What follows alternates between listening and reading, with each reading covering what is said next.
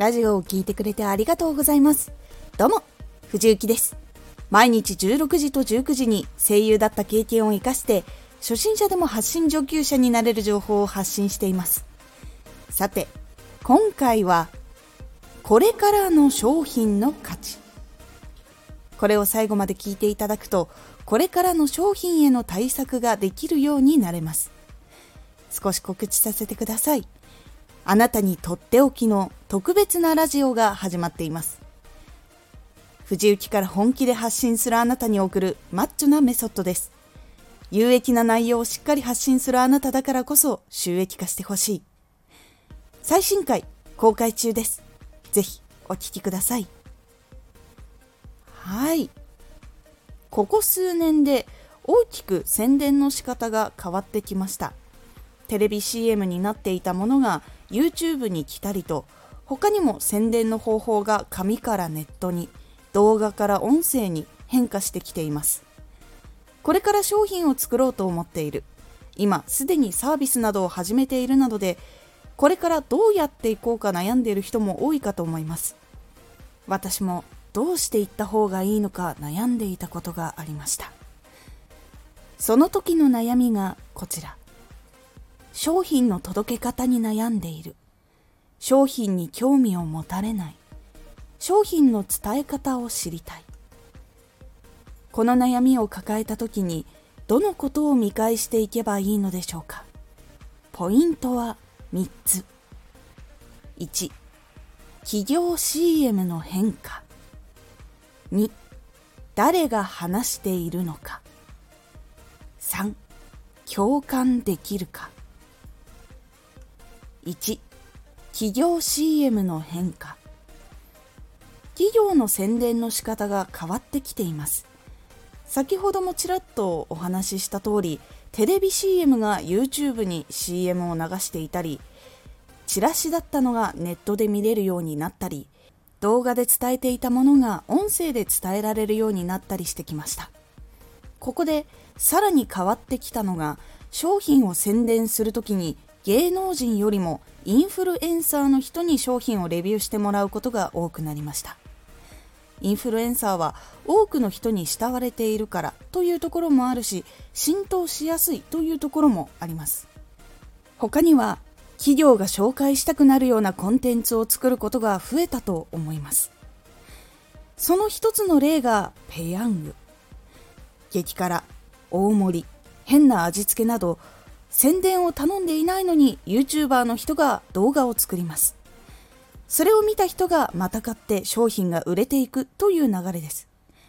なので軽い宣伝以外しないけど商品自体が人を引きつけるコンテンツであることが大きな宣伝になることがあります。このように宣伝の仕方は大きく変わってきています。2誰が話しているのか宣伝が大きく変化している中で商品を買う人たちは作られた宣伝に疲れている傾向があります。多分これ宣伝でやってるんだなぁと感じるものを嫌います。インフルエンサーの人たちが一番気をつけていることはそう感じられないことです。宣伝でやっているんだこの人はということを感じられるのが嫌なのです。本人たちもその気じゃないのにそう見られてしまうことを嫌います。なので本当にいいと思ったものしか仕事を受けないし本当にいいと思って進めているから本人は宣伝じゃなくてこれは本当にいいからおすすめというのです。そのために工夫をしている方もいます。この流れでほとんどの人は誰が言っているのかが大事になってきます。企業が自分の商品をいいというのは当たり前だから自分が尊敬している人いつも見ている情報を発信している人がこれ本当にいいおすすめってなると見たくなったりこれが必要だったから買おうかなというふうになってきます。これからは誰が言っているかが重要な時代になります。今でもすでにその流れが出てきています。3共感をできるか。最後は言った人の言葉に共感できるかが大事になってきます。価値が合わない人でも尊敬している人なら少し違うかもしれませんが基本的にはそうそうそう思うっていうことが大事になってきます。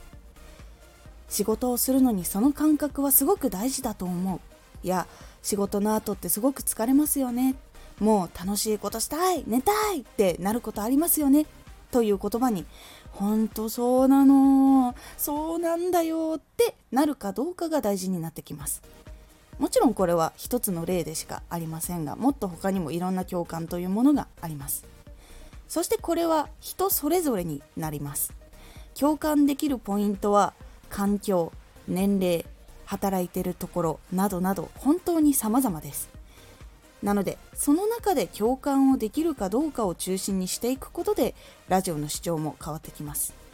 イメージが難しかったら自分の過去と同じ共感を届けてみるということをするだけでも結構変わります。共感できるのか？というところを考えてみるようにしてみてください。いかがだったでしょうか？これからはどんな CM かというよりも誰が何を話しているかの方が価値が多くなってきます。作られたものより本心からこれがいいと言っている人。そして自分が尊敬している人が言っているからということが購入の時の判断材料になりやすい時代になってきています。今回のおすすめラジオ。時に人と話そう。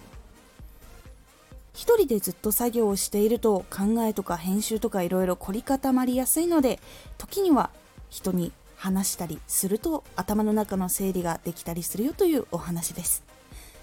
このラジオでは毎日16時と19時に声優だった経験を生かして初心者でも発信上級者になれる情報を発信していますのでフォローしてお待ちください。次回のラジオは伸び悩んだ時に大事な分析ポイント3つです。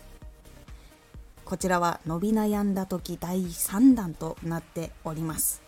この3つのポイントも振り返ってみることで改善につながるヒントが出てくることがあります。という感じになっておりますのでお楽しみに。